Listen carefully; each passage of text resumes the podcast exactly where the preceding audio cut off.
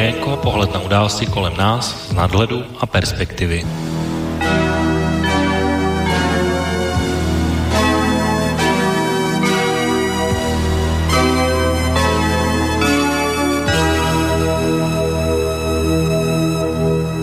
Bylo to, vážení posluchači, téměř na den přesně před eh, čtyřmi lety, 20. ledna roku 2017, v den, kdy se na Slobodné vysílači a v jeho éteru objevila nová relace Okénko, jeho první vydání, tak 20. Eh, ledna 2017 eh, nově zvolený americký prezident Donald Trump v obležení davu a samozřejmě bývalých prezidentů na schodišti amerického kapitolu pronášel i následující slova. Together we will make America strong again. We will make America wealthy again. We will make America proud again. We will make America safe again. And yes, together we will make America great again. Thank you, God bless you, and God bless America. Netrvalo vlastně ani 24 hodin a jeho poradkyně Kellyanne Conway eh, nebo Conwayová zahájila vlastně novou, eh, novou dobu eh, takzvaných alternativních faktů. A po čtyřech letech tady máme stejného Donalda Trumpa.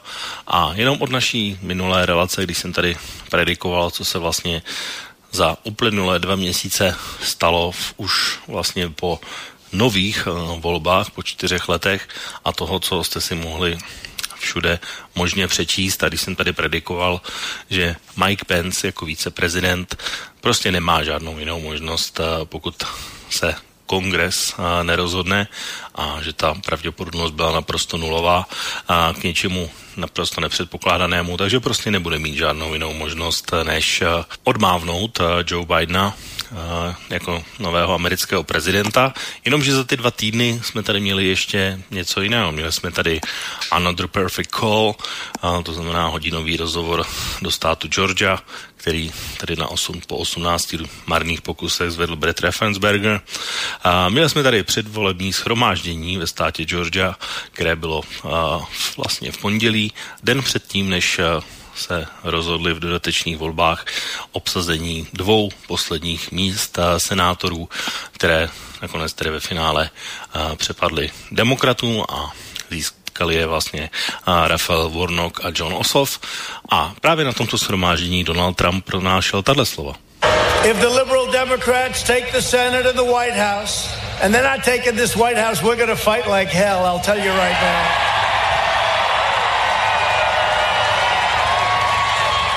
O dva dní později bylo svoláno na Washingtonský památník nebo k němu a před Bílý dům další schromáždění jeho fanoušků, už vlastně jakoby poslední eh, možnost, eh, která možná připadala v úvahu, proto, eh, že ti, které tam byli pozváni, věřili tomu, že Donald Trump má nějaký zázračný způsob, jak zvrátit volby, když se lali všechny ty ostatní. A nebyl v tom samozřejmě sám, bylo tam mnoho dalších řečníků. A samozřejmě celý den skončil potom naprosto neuvěřitelným uh, útokem uh, tohoto davu, nebo aspoň jeho části uh, do kapitolu a právě do toho shodou okolností toho stejného místa, z kterého jste slyšeli tu první ukázku. Já už tady nějak nebudu popisovat samozřejmě to, co stalo, protože už jste to asi všichni viděli, ale dáme si jenom takový krátký uh, útržek toho, jaká slova padala právě na tomto uh, schromáždění a nejenom od Donalda Trumpa. We're gonna have to fight much harder and Mike Pence is gonna have to come through for us and if he doesn't That will be a, a sad day for our country. We're going to walk down to the Capitol and we're going to cheer on our brave senators and congressmen and women. And we're probably not going to be cheering so much for some of them. You'll never take back our country with weakness. If you're going to be the zero and not the hero, we're coming for you and we're going to have a good time doing it. Today is the day American patriots start taking down names and kicking ass. Let's have trial by combat. Hey, Mike Pence! Hey, Mike Pence! Hey, Mike Pence! Hey, Mike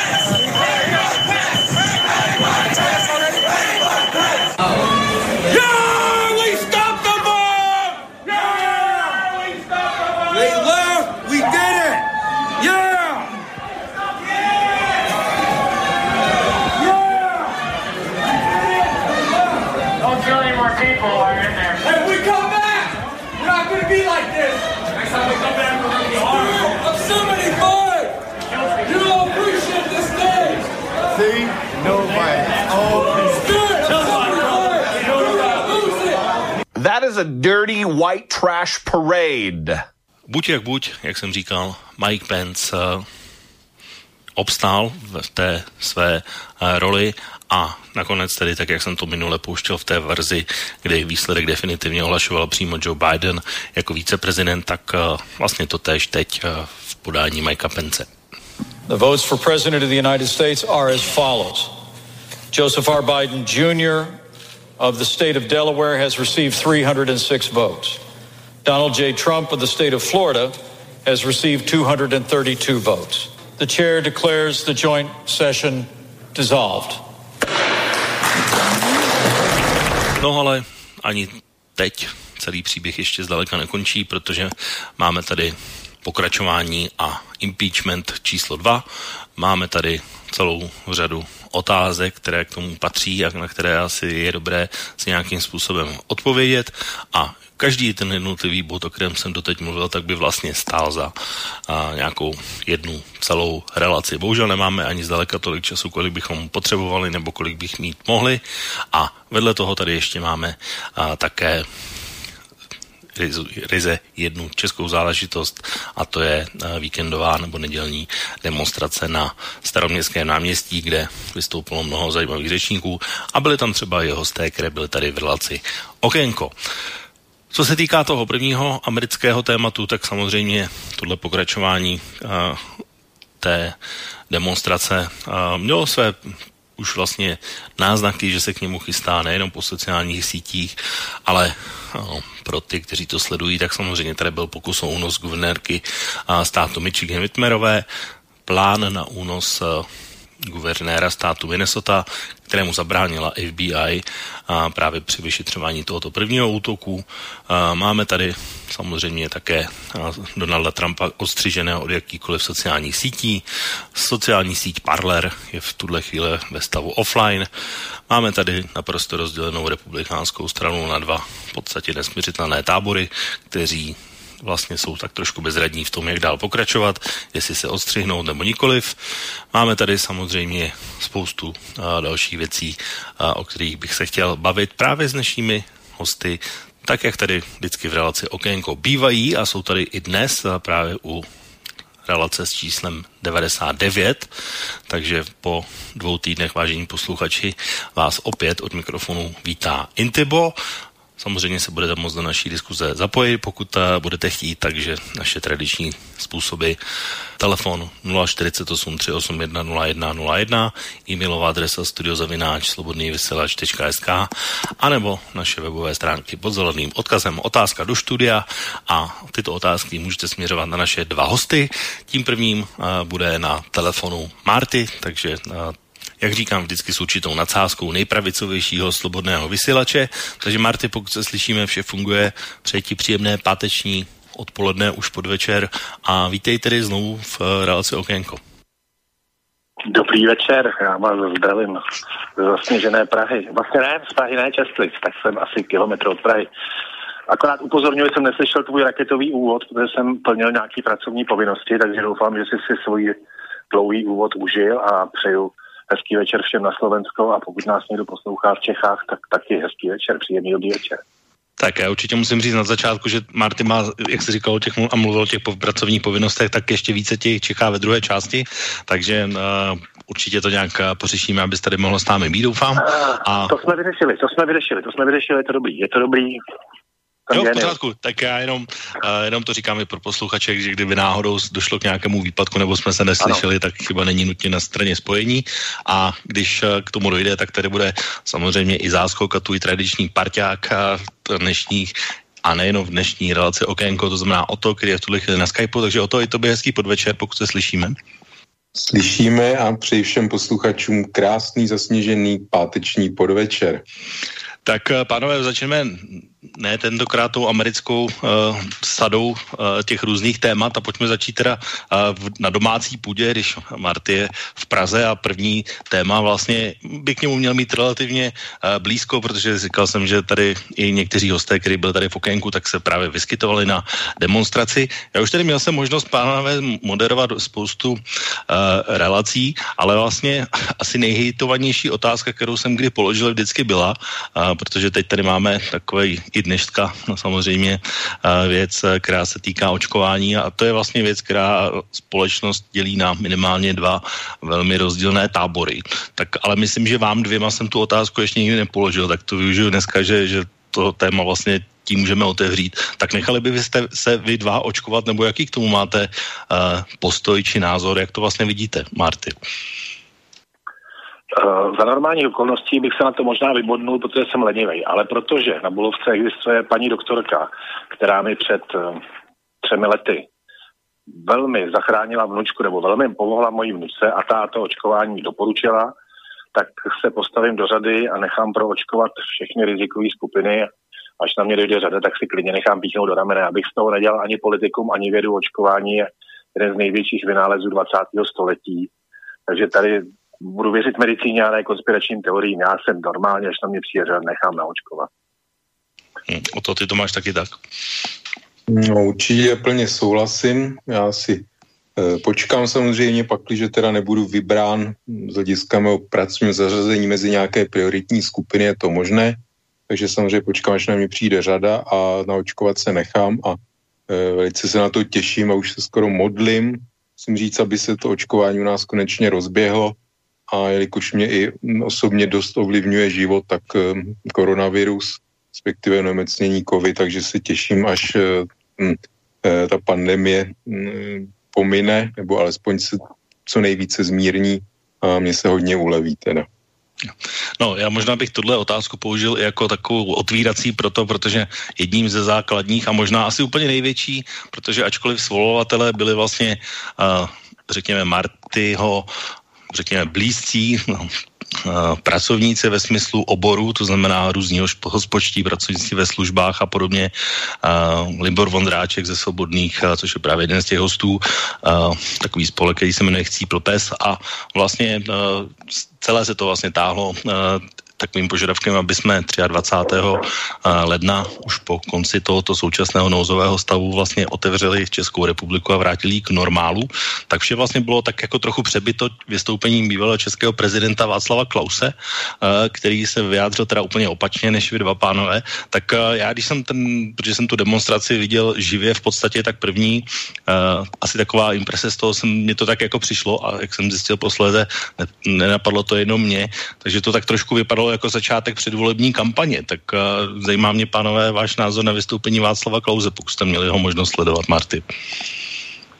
No, to vystoupení bylo přesně v intencích prostě uh, na našeho starého pána. Mě ničím nepřekvapil, já jeho postoj dlouhodobě znám a mnohem jsem s tím úplně konsekventní, akorát, že Václav Klaus prostě, Václav Klaus věří číslům. A já jsem dneska jel do práce, tak jsem slyšel taky neuvěřitelné čísla. A mm, když Ota potom mluví o pandemii, tak se trošku, trošku divím, co to je za pandemii, když normální, normální chřipka má daleko víc onemocnění, že jo? i v krajích prostě a dneska děláme pandemii. Ve Francii je to na 1 milion 500 nemocných, to teda není pandemie, ale to nevadí, to nebudu spochybňovat. Jako znám postoje Václava Klauze, vůbec ničím mě nepřekvapil, je v pohodě, že to mohl říct a takový ty antiklauzové, jakože byly vytočený, byly. Ale mě, mě, a, a z, médií, z českých médií jsem nic jiného než antiklauze nečekal, takže všechno je při starým. Všechno je při starým. A vnímáš to jako vystoupení jako že předvolební, nebo to je jenom taková už spíše pasé věc? Jemu, 70, jemu 79 let, těší se daleko lepší kondici než ten člověk, co teď vyhrál v Americe. Já nevím, jestli se na to starý Václav ještě cítí možná cítí, že by byl daleko přijatelnější než jeho syn, ale nemyslím si, že je mu 79 let, jako víš co. A už všechno dokázal, přece se nepůjde pro porážku.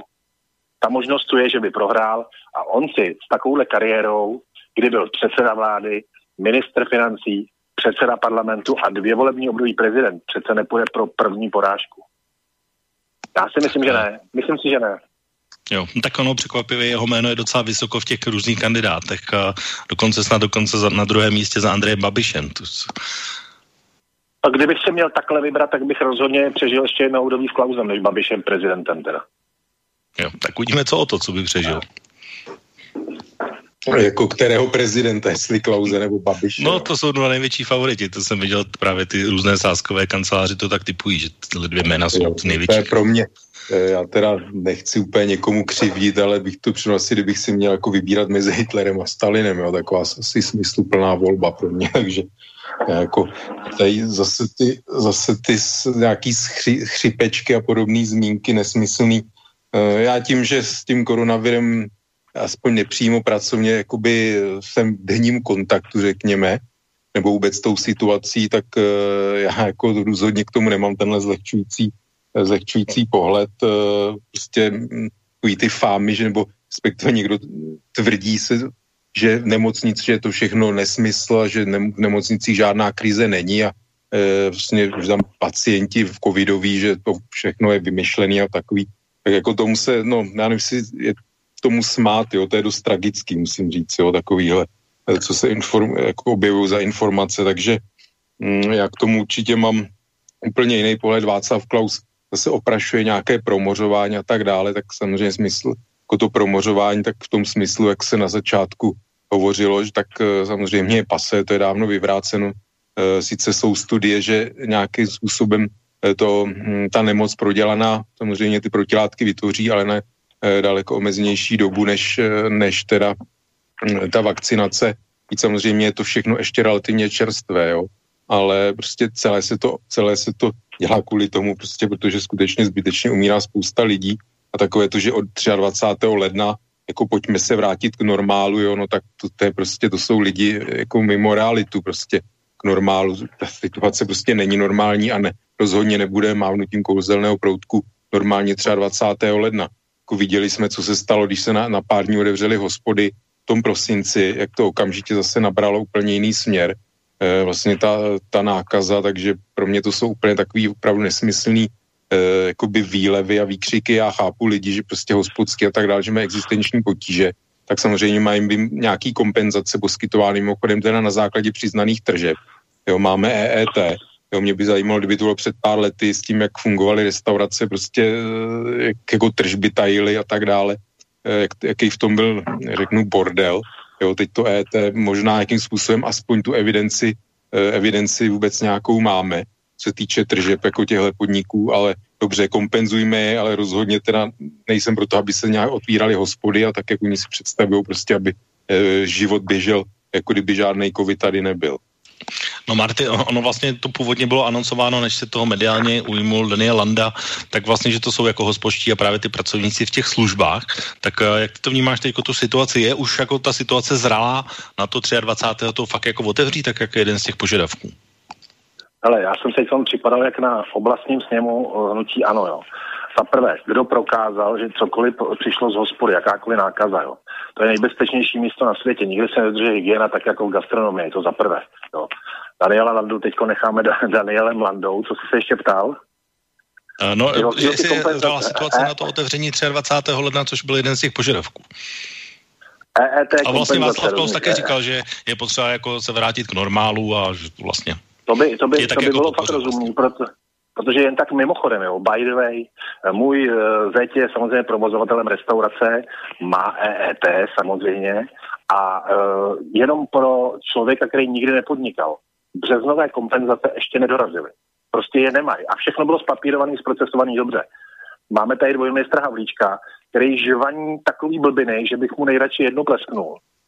Vůbec žádný kompenzace tím nedorazily. Teď už, teprv, teď, už te, teď už můj zeď musí začít teda opravdu propouštět personál, protože už si je prostě nemůže dovolit. Už vyčerpal všechny svoje soukromí zásoby.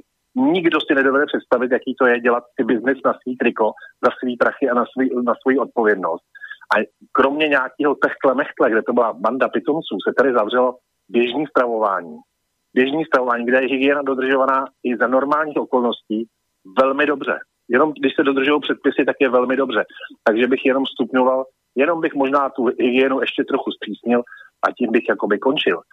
Tady se likviduje nejenom tohle odvětví. Jo. Já chodím dneska každý den prostě já musím chodit jako normálně pracovat, že nemůžu, protože moje živnost je zlikvidovaná a já chodím po jednom, chodíme do pekařství a takhle my si tady užíváme. To je, tady se zabíjejí jeden střední stav to znamená kompletní služby, protože střední stav jsou před, před, jako většinou služby, se tu zabíjí a to je sůl země. Já jsem prostě 23. naprosto pro otevřít služby. To samozřejmě nějakých hygienických podmínek určitě, i kdyby to mělo být rouška v hospodě, blbost, ale kdyby do pekařství chodím ukázně s rouškou, proč ne? Jsou tam, jsou tam samozřejmě plexiskla, proč ne? Ale prostě už se to musí povolit. Jako jinak jsme namydlení a jsem potom zvědavý, kdo bude tu terciální sféru živit. Zatím se tady tisknou peníze. No, tak já ještě, když, když jsi zmínil Karla Havlíčka, tak to určitě bude znát dva výroky, které jsou taky z tohohle týdne.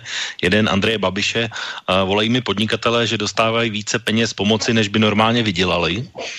Je jeden. A, a pak je druhý Karla Havlíčka a v rozhovoru v, česk, v Českém rozhlase. Některé, někteří podnikatelé mají skutečně velmi dobrou podporu a vůbec si nestěžují. A jsou dokonce i někteří, ano. kteří říkají, dáváte toho až přes příliš. Tak to ti přesně vysvětlím, jo. Jméno Havlíček, to si dobře pamatuj. Tenhle ten Moula. Tak ten předtím, než se stal dvojministrem, měl asociaci, byl šéfem asociace malých a, malých a středních podnikatelů. Mně se do dneška, přestože jsem byl takzvaný malý podnikatel, já si teda říkám živnosti, nepodařilo najít nikoho, nikoho ze svého okolí, kdo by byl členem této asociace. A vždycky, když Šilerová s Babišem vymysleli nějakou kravinu, kterou nás muzerovali, takže my jsme se s podnikateli bavili, my jsme se bavili s asociací touhletou Havlíčkovou, rozumíš? To je koště založený speciálně proto, aby oni my jsme to s podnikatelem vykomunikovali. Já do dneška neznám jedinýho člena téhle asociace. Do dneška.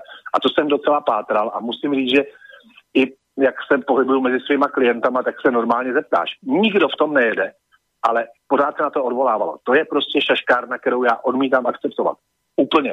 Tady se zabíjí střední stav, zabíjí se služby a komu to slouží, to si asi brzy se to dovíme a toto má znamenat se dozvíme možná ještě dřív. Likviduje se jeden stav, jedna třída. Tak o to teď máš prostor na reakci. No, já k těm hospodám, já jsem určitě neletěl hned, jak se otevřelo do hospod, takže ano, nebudu to říkat z vlastní zkušenosti, ale to, co jsem viděl záběry těch hospod v prosinci, hlava na hlavě, narváno, stůl na stolu, lidi bez roušek samozřejmě v hospodě, takže o nějakém šíření v hospodě myslím, nemůže být vůbec žádného sporu. Prostě ten eh, koronavirus, koronavirus se šíří něco jako cigaretový kouř, to znamená, že eh, prostě každý uzavřený prostor, zvlášť když jsou lidi bez roušek něm, tak prostě ten koronavirus se tam šíří, aerosol v tom vzduchu. Takže ta nákaza prostě tam probíhá. To jako si myslím, že je naprosto jakoby nespochybnitelný fakt. Takový, že někdo tvrdí, že nikdo nedokázal, že se to šíří v hospodách. No tak jak by se to asi dokázalo? Ty, ty lidi, když se, když se trasuje, tak samozřejmě uvádějí, kde se nakazili. No tak oni, oni nevědí, jestli se nakazili v hospodě, eh, někde v zaměstnání přesně, pokud to vyloženě někdo nějaký kolega v kanceláři neměl, jo, takže se ty hospody tam samozřejmě neudávají, ale to, že se to šíří prostě z principu eh, je nevyhnutelný v hospodě. No, další věci, eh, samozřejmě ty kompenzace, jo, tak to je věc jiná, prostě to, že to nefunguje nějak ten systém kompenzací, to je věc jiná, ale prostě to jakoby ne, neomlouvá to, že by směli být, nebo respektive eh, neznamená, že by kvůli tomu teda měli být otevřený hospody, pak když teda potřebujeme tady srazit ten přenos uh, toho koronaviru. A poslední ještě věc, uh, mě teda docela fascinuje, jak se jako mluvčí hospodských teď stal pan jako Jiří Janeček, jo, bývalý bémovský radní, uh, nechvalně prostulý teda z mého pohledu, což je taková další věc, že je to takový nějaký, teď se pasuje do takové role dizidenta, já nevím, že pan Janeček ten je zabezpečený jakoby na dvě generace ještě dopředu, teda ze, ze svého uh, funkci radního. Takže asi k tomuhle. No, Marty, chceš k tomu? Ne, tak já, já, jestli budeme sbírat drby, anebo jestli budeme pokládat argumenty, to, to je jedno. Jestli je o ta ochoten se vzdát svých desetiměsíčních platů nebo dvanáctiměsíčních platů a přivodit si ty starosti, co mají ty hospodský, pak je to OK. Jestli jsou poslanci schopní vzdát se svých platů po dobu jednoho roku nebo, jedno, nebo deseti měsíců, jako se tomu museli vzdát ty hospodský svých příjmů a předělat si tolik starostí, pak je to OK, potom můžeme být všichni se sebou úžasně solidární. Dneska tak, máš, eh, dneska máš barmany. Ano. Ne, pojď. Můžu? Kdo jde? No jo, určitě. No, no mě jako fascinuje tady u nás, prostě jako my tady vymýšlíme něco, podívejme se Německo, Rakousko, v podstatě hospody jsou zavřený v celý, celé Evropě. Uh, ty naše opatření jsou relativně ještě velice mírný proti tomu, jak jsou na tom jiných zemích a to mají tu nákazu daleko menší. Jo.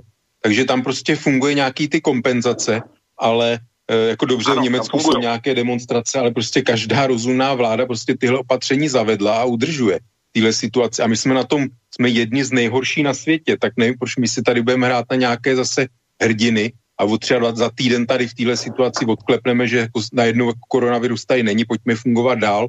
Jo, tak nemocnice jsou přeplněný, prostě lidi, lidi už jako se převážejí z krajů do krajů na nějaký poslední volný covidový lůžka a my tady budeme jako otvírat hospody, mi přijde úplně prostě neuvěřitelný. Tak mimochodem, číslo dnešní úplně čerství je 1100, v celé republice je 1100 na jibkách. No. 1100 pacientů leží na jibkách. To je číslo, teď, když jsem měl do práce. Jestli tohle zdravotnictví nezvládne 1100 lůžek, tak je potom někde systémově chyba.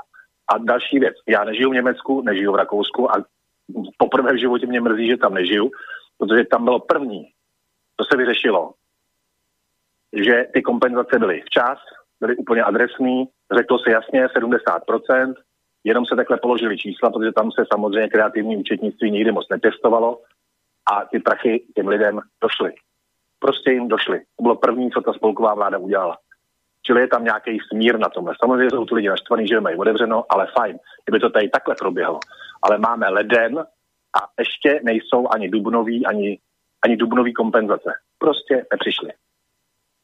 No jenom Marty, tam kdo je vlastně, vládu. že to jsme taky řešili včera, různé odpovědnosti, když necháme stranou očkování, tak jde tohle za vládou jednoznačně. A nebo jak je to, jak říká Miloš Zeman, že vlastně za to může i opozice, protože nic nenabízí. Opozice je opozice a nemá nic nabídnout. Uh, Babiš vyhrál volby, splácal tuhle tu šílenou koalu s tím červeným svetrem. Uh, mají to jednoznačně na triku. A v tuhle chvíli by se měli jednoznačně rozhodovat jako, ale hlavně já říkám, já možná kopu za svoje, že jo, ale fajn, ať se všichni státní zaměstnanci zdají svých platů a potom můžeme všichni tady společně přijít bídu. My jsme vystavili živnostníků je asi 8x 100 tisíc, my jsme jednoznačně vystavili naprostý, naprostýmu krachu. Komunisti ty, jim to aspoň sebrali, ale tyhle jim to zavřeli a prdějí na ně. To mě na tom prostě děsivě vadí. Ale to je v pořádku, že kopej za svoje, proto říkám o té demonstraci mluvíme, protože a, vlastně ti řečníci a proto o nich jsem mluvil jako pracovník, který, kterým vlastně by se měl mít blízko, takže to je úplně v pořádku z mého no. hlediska.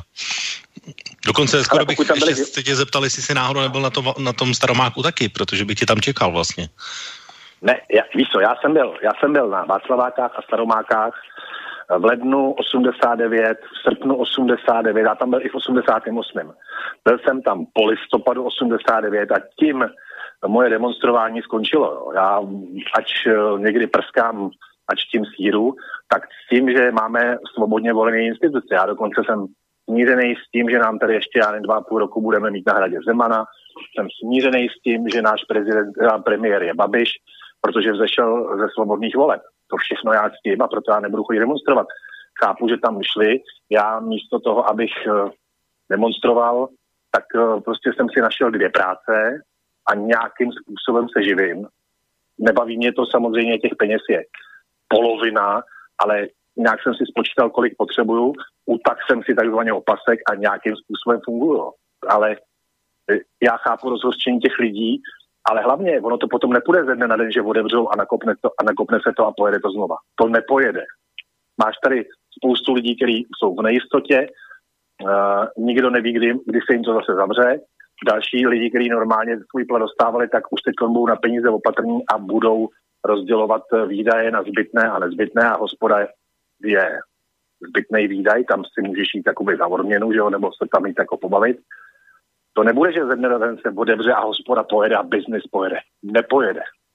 Nepojede. A ještě jsme teď v lednu, v únoru, kdy normálně to nejede, že jo. My jsme je připravili v rok a půl života. Já proto říkám, a já si pamatuju vlastně, když to vezmu o několik let zpátky, tak přece, a, tak jsme se tady bavili v okénku, myslím, že to jsme byli tady jenom my dva, a vlastně, jak to vlastně funguje v tom biznise, kde jsi byl a že vlastně teď už děláš vlastně něco úplně jiného, takže korona z toho, minimálně z tohohle pohledu tvůj život obrátila na ruby. Je to tak? No to, to totálně, já musím dělat něco jiného. Já si jakoby nestěžuju, rozumíš, ale až se budu k tomu chtít vrátit, Co já vím, kolik z mých hospod se položí, kolik nebude fungovat a tam všechno funguje na osobní vazbě. Kolik provozních už nebude ve svých funkci. Teď hele, vem si, eh, všichni známe známý pražský bar Baxi, kde se dělá prostě takový to, takový ty drinky, jakože na Já ho teda neznám, upřímně řečeno. Baxi je jeden slavný pražský bar, který je fakt dělaný jakože pro nějakou společnost, která si chce opravdu užít jako opravdu prémiových drinků. No tak ty kluci, tyhle ty barmani, na který byla radost se podívat, tak dělají v Alze, dělají prostě v různých zácelkových, protože mají rodiny a složenka se neptá, že jo. To samé je muzikanti, to vůbec, muzikanti to je další příběh, jo, který mě se trochu týká, ale já se naštěstí muzikou neživím. A takže tyhle ty kuci, to jsou, to jsou lidi zvyklí dělat, to znamená, že oni si nějakou práci jakoby najdou, najdou si práci podřadnou, za málo peněz, ale budou dělat. Budou dělat, ty nepůjdou na sociál, že jo. Ale teď jsou úplně vyrazení, všichni jsou vyrazení z provozu. Tak o to, chceš reagovat? No, jako tak eh, to je věc kompenzací, prostě nelze to řešit tak, že teda eh, nejsou kompenzace, jak se otevřou hospody. Potřeba teda tlačit na vládu, aby fungovaly kompenzace a ne to řešit otvíráním hospod. Eh, mimochodem, jinak opozice nabízí, nenabízí. Já si pamatuju, že opozice byla v takovém těm eh, módu v létě ještě daleko víc rozvolněnějším než vláda. Dejme tomu Babiš, Babiš se prostě přizpůsoboval veřejnému mínění a opozice zrovna tak. Já si pamatuju, když se začaly navrhovat nějaké opatření vlastně s koncem prázdnin, jaký kolem toho byl popras a opozice eh, zrovna v čele s ODS, která byla ta, která volala prostě, úplně zapomeňme na nějaký jako covid, covid je pryč a jako, co se tím budeme zabývat, jo. Takže já v tomhle tom jako, eh, jak, jakoby Babiše ano, jeho vládu prostě rozhodně to není jako moje vláda, moje volba, tak v tomhle tom prostě já si myslím, že nasazovat jako vládě hlavu se týče nějakých opatření ze strany opozice, si myslím, že je farizejský. Jo? Ta opozice rozhodně nebyla ta, která by e, jakoby volala po nějakým opatrným přístupu. To je tohle věc. Na JIP 11 lidí, v nemocnici je 7 tisíc lidí což se uvádí JIP. Ne všichni lidi, kteří jsou v nemocnici s covidem, tak jsou na JIP oddělení. Jo, to je další věc. A jak se operuje furt chřipkou smrtnost. Jako chřipka je desetkrát méně smrtná než covid a nejde tady zdaleka jenom o zemřelí. E, ty lidi po covidu mají dlouhotrvající následky, mají poškozený plíce, srdce, takže to není jenom o počtu zemřelých, ale o tom, jaký ty lidi, kvanta dalších lidí, kteří se sice jakoby vyléčili z té akutní formy, ale mají dlouhotrvající chronický problém. Samozřejmě je to čerstvá věc, ale zatím to tak ukazuje, že ty těžký průběhy, ty pacienti prostě nemůžou pořádně dýchat. Takže ty věci nebudou chodit do práce, budou zatěžovat zdravotnictví a proti chřipce je tohle nesrovnatelný. Prostě s chřipkou, když člověk leží, tak vyleží a minimálně lidí jako musí mít fyzicky nějakou zátěž, aby si poškodil při, při chřipce srdce. Tady to tak není. Tady ty lidi prostě leží, odpočívají, ale mají prostě poškozený orgány a budou se z toho dostat hodně dlouho a ještě je to čerstvý, neví se, kdy vlastně jakoby budou mít zase v pořádku plíce, případně další orgány.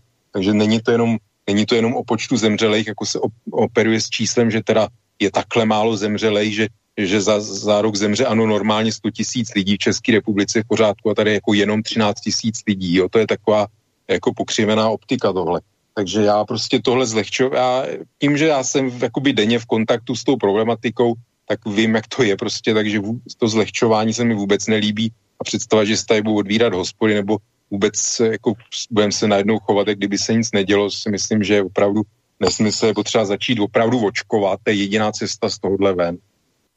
Dobrá, tak pánové, tady jste se neschodli v pořádku. I k tomu je relace okénko tady určená, aby se tady potkávaly různé názory. Tak ještě k té demonstraci jedna taková věc. Když jste tady zmínili očkování, tak já se k tomu vrátím.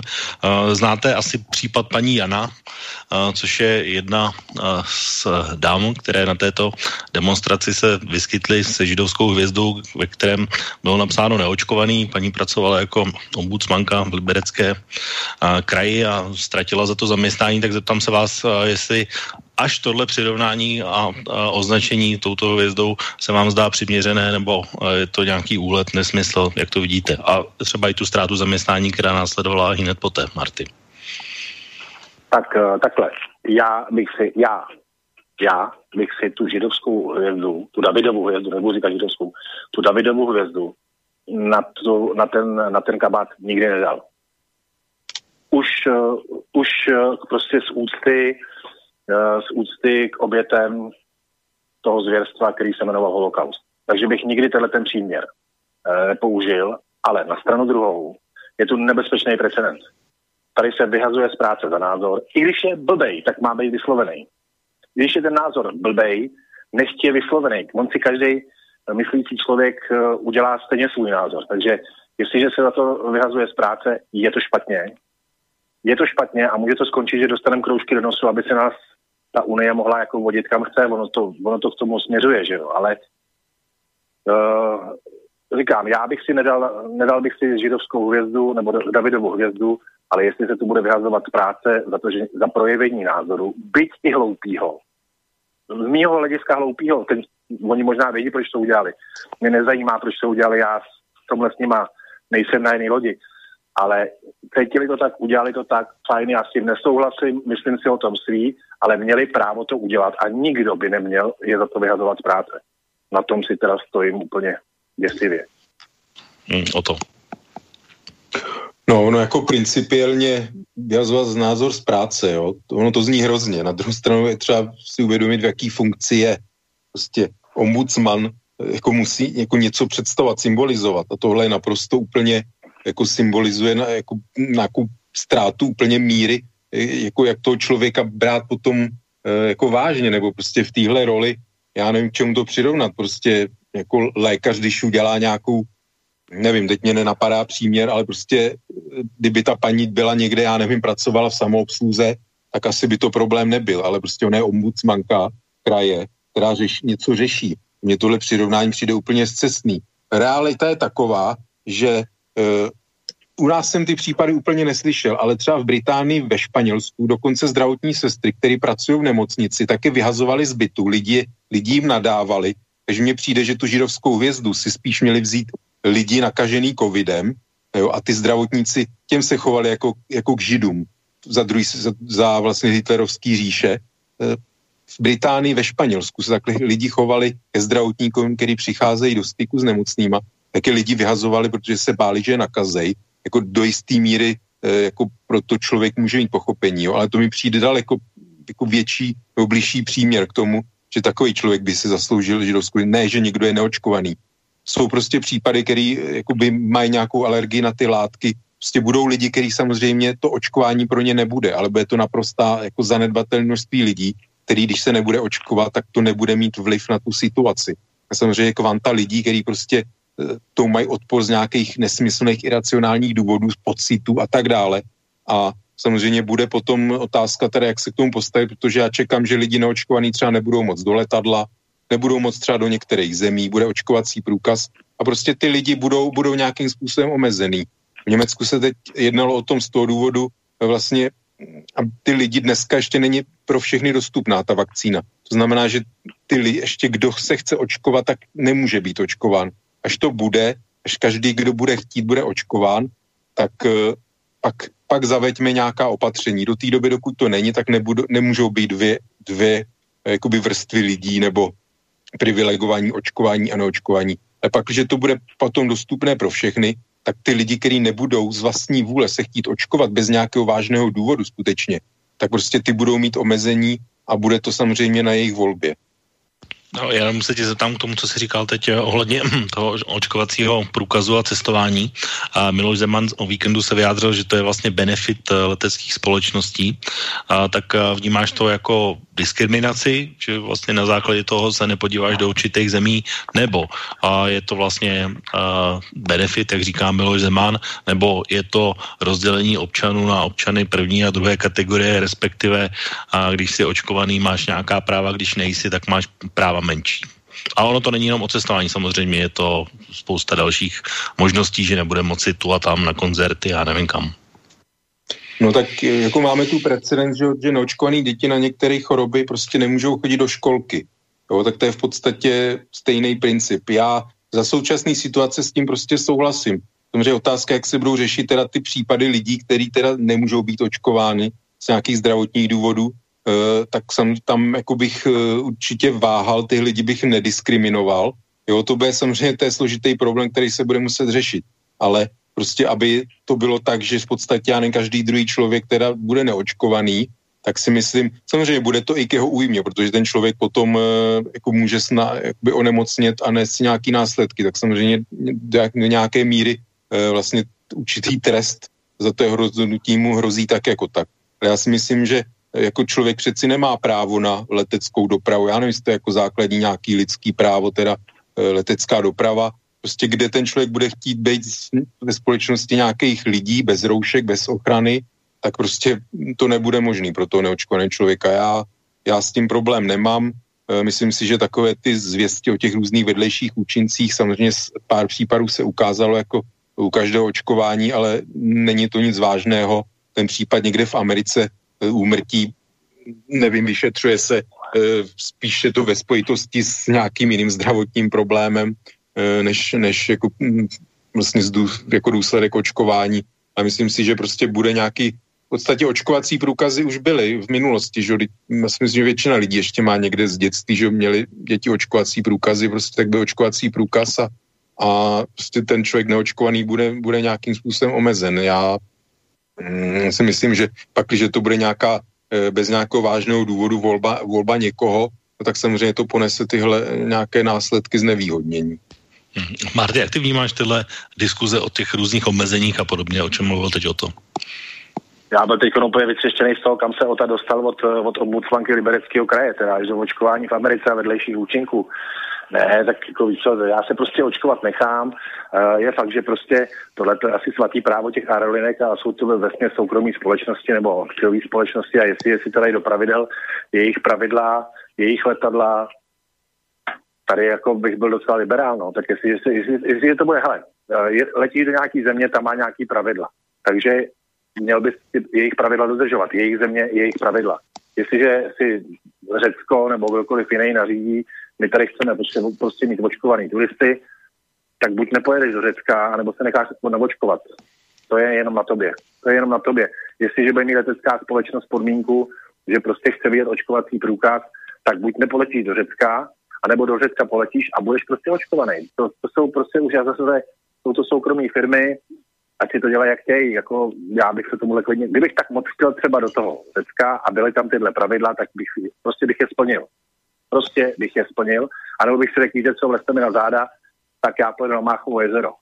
A nebo pojedu na Slovensko, když tam to taky asi bude divný s Igorem, ale tak bych prostě strávil hezký leto na Máchově jezeře, v Česku je tak krásně a klidně bych se přesto přes, ale kdybych moc chtěl do toho Řecka a byly tam tyhle pravidla, tak bych je bez zbytku splnil, vůbec bych se nesnažil to nějakým způsobem obcházet, zlehčovat. Ne, prostě. Tak tady jste se zase naopak shodli, takže je tady vidět, že jo, jo, názory může být skutečně různé. No, Martě, protože vidím, že se blíží půlka naší relace a, a teď nastane ta druhá část, tak ještě poslední věc, která už nesouvisí s tím, o čem jsme se bavili, ale na kterou bych se tě hrozně rád zeptal, a protože a, minulý týden, nebo no, už je to možná dva týdny, ale dejme tomu, ale každopádně objevila se výzva, že tak, jak, se, jak jsme tady mluvili před minule o těch různých volebních blocích a spojování ODS, TOP 09 a lidovců, tak teď už máme novou, novou novou koalici mezi Piráty a Stanem, ale o té mluvit nechci. Chci se zeptat na jednu věc a to je výzva, aby se podobně integrovala, spolupracovala Trikolora SPD. Co ty na to? No, že, to, že se to nikdy nestane, že jo? To se prostě nikdy nestane. Není žádný důvod a navíc, navíc může si, kdo chce o mladým Klausovi myslet, to chce, jo. Ale je fakt úplně jinde a je na úplně jiný lodi, než je Okamura. Okamura je populistický projekt založený Motrem Hrdličkou, aby oslabil ty ostatní. Okamura nemá vlastní názory, tomu našeptává večerníček, jo, to je taková figurka, ten jeho poradce. A Trikolora, já jsem zrovna dneska viděl na XTV uh, eh, pana Uhlíře, což je místo předseda uh, Trikolory, člověk s nějakou profesní historií a s nějakým inteligenčním koeficientem. Uh, sleduju Natálku Vachatovou, která Eh, která jde po penězích, které jdou do neziskových organizacích a taky jako trošku rozkrývá média. To mě taky baví, je to překladatelka moc chytrá, moc hezká ženská. Je tam Zuzana Majerová, kde si taky myslím, že by pod Okamorou nemohla vůbec fungovat, protože to je svébytná bytost, učitelka, překladatelka tam z Olomouce, která tam vyhrála volby ještě v barvách ODS. Nemyslím si, že někde na obecní úrovni možná, ale myslím si, že tohle to se fakt jako nestane a byla by to úplně byla by to koalice, kterou já bych nemohl, nemohl bych to tam hodit. Ale mimochodem, my jsme se bavili o tom, že vyhodili někde ombudsmanku. Tak mám opravdu z místa svého bydliště, kde školská rada obce, budeme jim říkat třeba, to je jedno nějaký obce, doporučila ředitelce školy, že její učitelé lajkují na Facebooku něco a jeden učitel lajkoval něco od SPD, takový to na tu národnostní jako notu a takovou to protiimigrantskou a dostal doporučení, aby uh, udělala politické školení mužstva a aby uh, se učitele neprojevovali na sociálních sítích. Tak to se fakt stalo. To se fakt stalo, to vím, ta ředitelka je moje kamarádka prostě. Vím, že se tohle stalo. Takže a kdo jí to poslal tohle, tohle doporučení? Jako je z vrchnosti, nebo? Ne, no školská řada obecně, vždycky, vždycky, to, vždycky to školu zřizuje jakoby místní úřad, že jo? Jo, takhle, jako... Aha. No a tam ten má okay. školskou radu, a ten má školskou radu a školská rada nějaký pan Kouba jako doporučil, že prostě by se tohle nemělo dít, speciálně protože pan Kouba je top 09 a že tudíž teda pozor, tady kamaráde, jako by se dalo narazit. Takže už se, už, už se, to, už se to indoktrinuje i do škol. No je to za chvilku bezvadný, ale zatím ne na žáky, zatím ne na učitele. OK, tak vrátíme se k SPD a trikoloře a potom dáme písničku, aby Martin měl čas se přesunout. Takže o to, ne, jak to vypadá, jak to vidíš ty. Já, já jsem ti říkal. Já jsem přesunutý už, jako dobrý, u mě dobrý. Ale už jsi přesunutý. jo, jo. Dobrá, dobrá, tak o to, spojení SPD a trikolory. Eventuálně, nebo ne spojení, ale minimálně kooperace ve volbách, tak jako spolupracují ty ostatní volební bloky. Fikce nebo přání? No a teď jako fikce obsání, jako to jako nějaký teoretická myšlenka, jo? Ne, to je skutečná výzva k, na, na oba předsedy, na Tomia Okamuru a Václava Klauze mladšího, aby vytvořili něco, čemu by se dalo říkat spojená kandidátka, aby nepropadlo v, v mnoha vlhkých snech 4-9 plus 4-9, nebo uh, v lepším případě Tomio Okamura sám bude mít asi víc než 5%, ale Václav Klaus asi ne, tak aby ani ty procenta pro Václava Klauze nepropadly a, a zástupci a tyhle procenta byly zastoupeny ve sněmovně. Stejně tak, jako je to u topky nebo lidovců, které jsou taky kolem té pětiprocentní hranice. No já úplně nevím teda, kdo je vyzval, samozřejmě někdo by si to přál.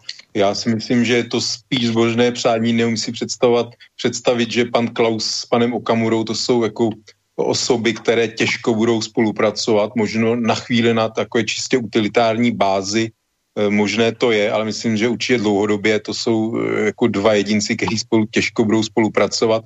Jsou prostě uh, jakoby osoby, na kterých jako té jejich nějaké hnutí stojí. Prostě Trikolora je Václav Klaus mladší, bez něj to není jako nic a zrovna tak SPD, takže myslím si, že um, prostě ty, ty strany jsou vyloženě uh, jakoby personifikovány těma, těma to dvěma jedinci u kterých jako tu spolupráci si dost dobře neumím představit, takže uh, jako velice mě to překvapilo, kdyby tomu došlo, jestli k tomu dojde, tak uh, na velice omezenou dobu, protože si myslím, že uh, ten elektorát sice částečně programuje si jsou blízcí, ale jsou tam určité rozdíly a, a spíš jako rozdíly, řekněme, hm, než programové, takové lidské, nebo myslím, že i to nějaké to, ty členové vedení a tak dále, Eh, celkově, ale hlavně myslím, že mezi eh, nimi dvěma prostě ta nemůže spolupráce nějak fungovat.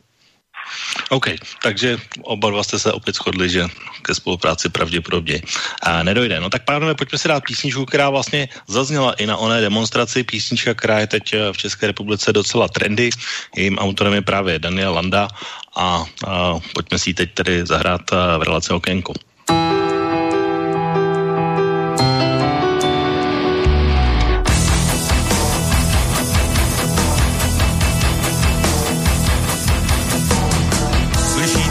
Nejsme děti, ztrácíme půdu pod nohama. Život se krátí, doba letí, voláme do tmy, kdo je s náma. Říkám, že dvanáct dávno ví, pavouk jen vylepšuje sítě. Ví všechno o lidech, jak žijí, úkrytu číhá na tvý dítě. V úkrytu číhá na tvý dítě. Moc to si ty. Moc to je můj hlas. Mlčení je souhlas. Možná přichází tvůj čas. Moc to jsme my. Moc to je náš hlas. Moc to si ty jen ty.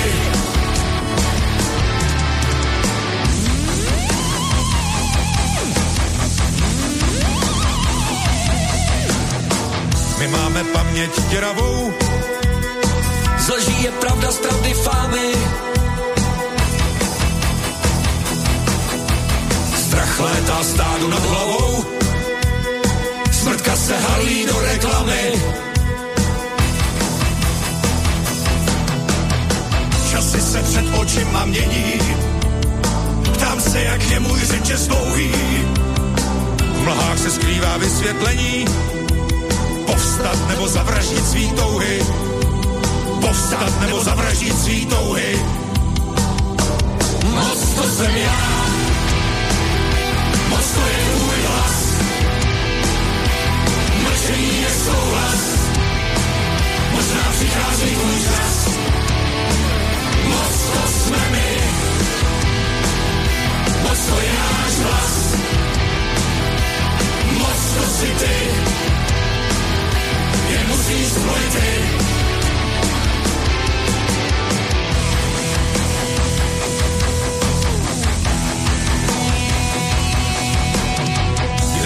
hrdý občan státu, kterého právě smetli k zemi.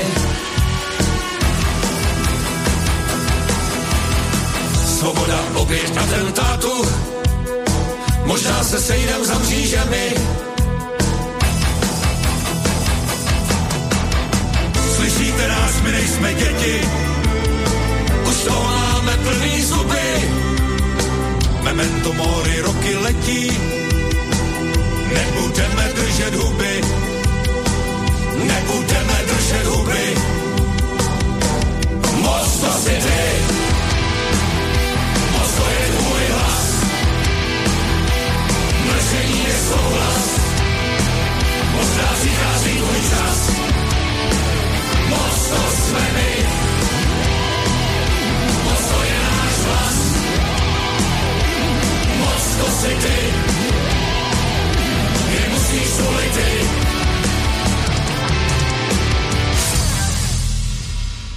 Vážení posluchači, posloucháte relaci Okénko s pořadovým číslem 99. Našimi hosty jsou pánové Oto a Marty.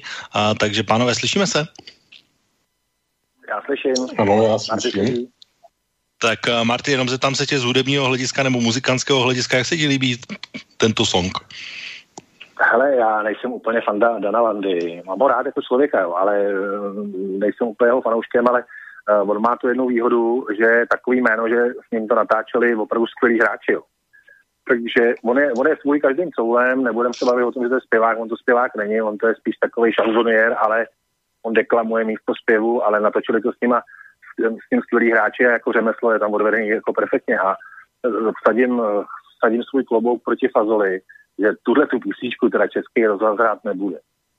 To se teda klidně to, vsadím. To nevím, to jsem, já neslyšel jsem jí teda upřímně řečeno. Tak, No, každopádně, si dát. eh, pánové, ještě než se tady k těm americkým reálím a dalším uh, věcem, tak uh, protože naši posluchači, jak jsem je vyzýval fóru, tak se samozřejmě zapojí do naší diskuze, tak uh, pojďme hned ještě, než tady otevřeme úplně jiné téma, se ještě vrátit k tomu, o čem jste se tady bavili v první části a hned uh, přečtu tedy maily, takže uh, jeden je tedy od Romana, rýsuje se to celkem jasně, že cílem kampaně strachu a manipulace, podotýkám, že netvrdím, že virus covidu neexistuje, je dosáhnout povinné očkování, všechna opatření a všechny statistiky směřují tímto směrem.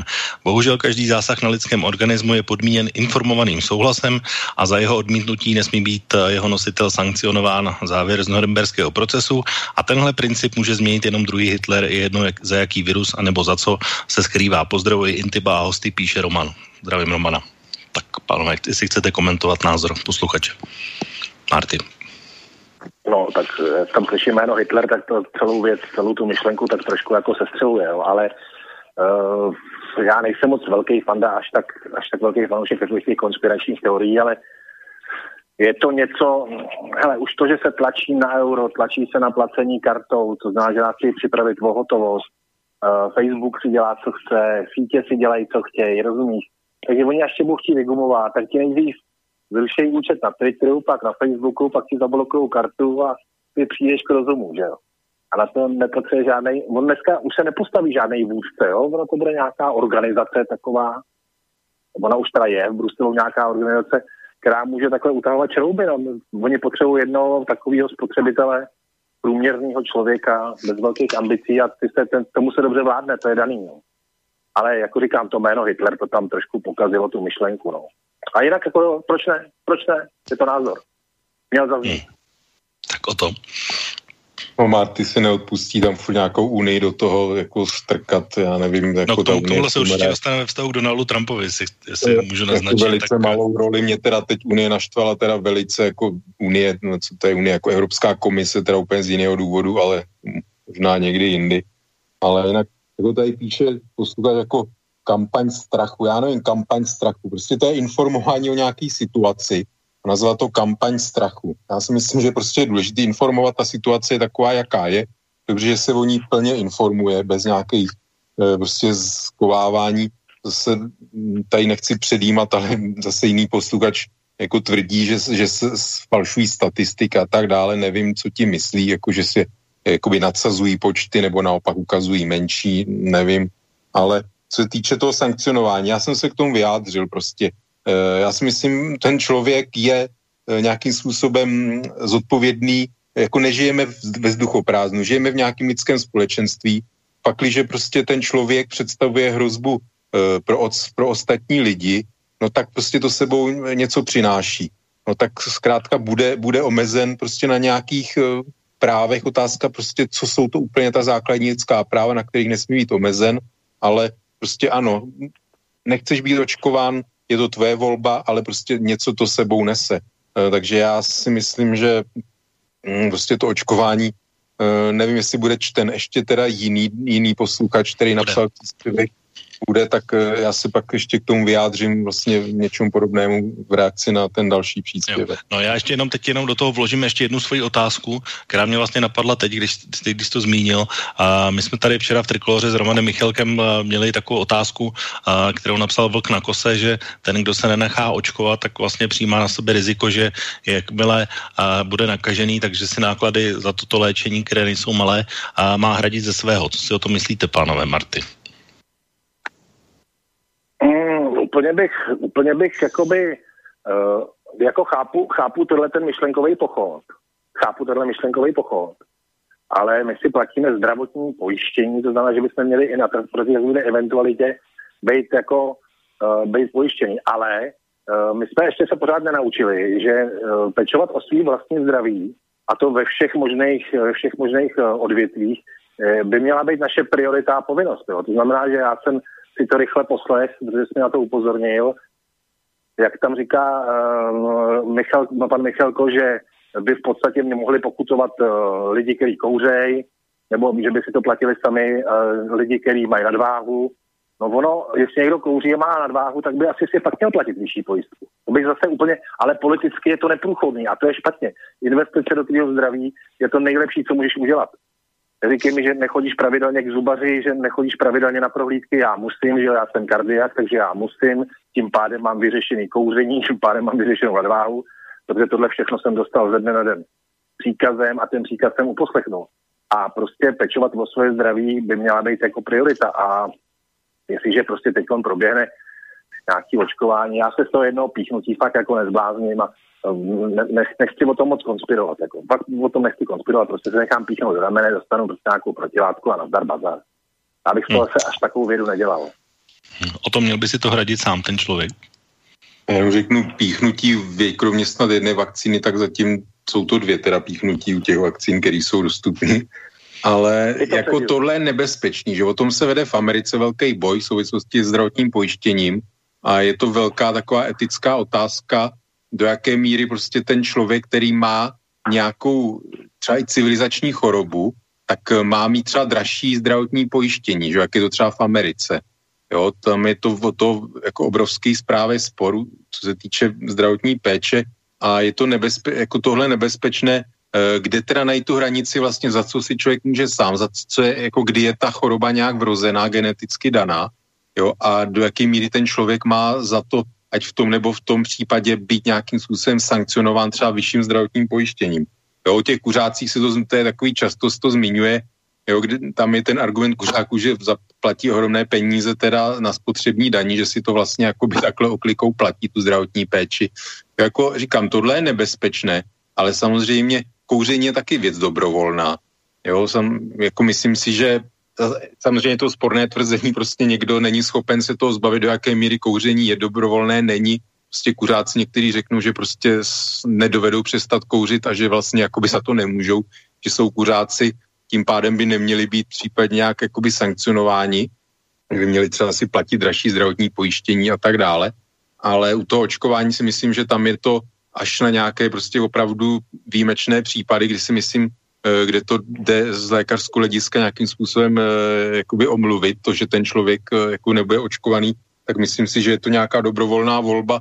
Samozřejmě teda je to jedna z možností, jak takového člověka eh, jako motivovat k tomu očkování, ale myslím si, že tohle úplně není, není ta primární věc. Tady jde prostě to, že on může být eh, jakoby přenašeč nemoci a vlastně jakoby dobrovolně se tím přenašečem eh, v podstatě stává tím nositelem a tím pádem znamená ohrožení pro, pro další lidi, kteří samozřejmě, druhá věc je, že budou očkováni, takže ty, co chtějí, tak by měli být chráněni samozřejmě proti té nákaze, což je takový, můžeme říct, že ty, co nechtějí, tak prostě mezi sebou nesou riziko té nákazy. E, pak nějaký množství lidí, kteří teda očkování mít nemůžou, tak e, ty pak budou vlastně nakaženi těmito lidmi, ať sami by se třeba chtěli nechat očkovat. Jo? Takže on to je takový více rozměrný problém, ale mm, říkám, já si myslím, že nějak, ty lidé nějaké omezení mít budou, protože e, samozřejmě to očkování, i to očkování bude mít nějaký jakoby dočasný efekt, takže ta, ta možnost té nákazy třeba i u těch lidí, kteří jsou očkovaní, e, prostě když nebudou dostatečně včas znova pro očkování po nějaké době, tak e, prostě tu nemoc můžou dostat e, s rizikem nějakého horšího průběhu, takže říkám, je to složitý problém, ale myslím si, že prostě ty lidi nezbytně nějaký omezení mít budou prostě do budoucna. Dobrá, tak uh, ono se to dá samozřejmě řešit i tak, jako mnohé země to řeší, že ty vody, vlastně závadné potraviny tak mají nějaké vyšší zdanění a podobně, takže se to vlastně tak trochu nepřímo a může ve státní pokladně projevit tímhle způsobem a nikoliv tak, že by no, se buď platili přímo. Počkej, víš kolik, víš kolik, uh, já to teda náhodou vím, uh, víš kolik teď v Česku stojí průměrně krabička cigaret? Ty levnější stovku. A víš, kolik z toho jsou daně? Víš, kolik z toho jsou daně? Asi 76 korun je daň. Bez té stovky 76 korun má stát. Takže ono něco pravdy na tom je, že ty vlastně preventivně platí ty kuřáci to léčení. Jo. To jako měl pan Kubera pravdu. Jo, já no tak já jsem mluvil o potravinách, jo, takže to je to, co no, jsme se bavili o nadváze a podobně, takže kouření je samozřejmě druhý nikdo, aspekt. A, a kritici říkají, že to zdaní je ještě malé, že vlastně ty náklady jsou daleko vyšší než jo, i těch 75 korun. Ale nikdo tě nenutí kouřit, nikdo tě nenutí kouřit. Já nekouřím, takže mě to úplně jedno. Přesně, nikdo, no protože tě nikdo nenutí, nikdo tě nenutí se přejídat a nikdo tě nenutí pít alkohol. A jestliže tomu budeme říkat civilizační choroba, tak je to už špatně. Prostě tohle to, je, to si sám ubližuješ a je potřeba k tomu takhle tvrdě přistupovat. Ale politicky je to neprůchodný, že? to řekl to řek Roman Michalko, po to se podepíšu. Žádný politik nebude mít tyhle koule. Žádný. A no, řekl, hele, můžete si za to sami odpovídejte. Já když si nějakého kuřáka našla, tak mu řeknu, že se divím, že ty cigarety jsou ještě hrozně moc levný, že by měly stát aspoň minimálně dvojnásobek a pak by třeba přestal. Ale to každý, každý kuřák to ví, že to nemá dělat. A dělá to. To prostě takhle je, to všichni vědí. Když decháš dehet, to je blbost všech blbostí futrál. A to říká ti to člověk, který kouřil 35 let, nebo jak dlouho jsem. Já jsem nebyl nikdy silný kuřák, ale byl jsem kuřák, že jo. Všichni jsme víme, že vdechujeme dehet a prostě škodliviny. Každý to ví a stejně jsme mnoho nás tu blbost jako dělalo. To je, to je prostě tak, no. Tak eh, do naší diskuze se v tuhle chvíli zapojil i posluchač po telefonu, takže určitě ho vezmeme, aby mohl říct i on svůj názor, případně položit otázku Otovi nebo uh, Martimu, takže pokud se slyšíme, a hezký podvečer. Ano, počujeme se, já jsem Josef, eh, Německo. Dobrý večer, jsem tam podvečer. číslo, takže jsem nevěděl, že si se dovolám. A ak je pan Boris v kotolni, ako hovoríte, alebo na centrále, tak ho pozdravujem. Um, ja by som sa chcel takto opýtať, neviem, či ste zaregistrovali takú reláciu e, na Slobodnom vysielači sám sebe e, lekárom, kde pán e, Belák a, a títo, no, pozrite si sám sebe lekárom, kde sa rozoberá viac týchto záležitostí, čo sa týka očkovania. Mňa iba prekvapuje to, že ľudia v tejto situácii, aká je, pripúšťajú si niečo, povedzme, že dostanem nejaký pas, alebo si niečo, čo nevedia, aký bude mať následok. Podľa mňa, podľa mňa ľudia by mali veľmi vážiť slova, napríklad aj vy.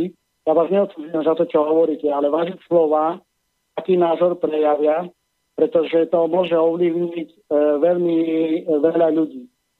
A momentálne v tejto situácii nikto nevie, aké to môže mať následky o týždeň, o deň, o mesiac.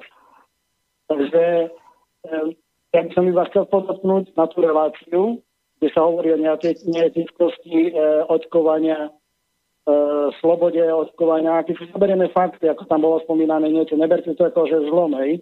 Že, ako to ja neberu zlem, zlem. Napíte posloucham. No, e, len to som chcel povedať, že napríklad vtedy, e, jak ste hovorili o súhlase, že, že môže, jak sa to volá, súhlas, informovaný súhlas. Že, že môže, áno, informovaný súhlas. No, ale keď sa pozriete, ak hovoríte norimberský proces, a keď niektorí ľudia sa ešte na to rozpamätajú, pýtal sa niekto vo väzení, keď tento, neviem, Jozef Gobel, alebo čo robili testy na väzení, na väzňa, že si, si môžu alebo nemôžu.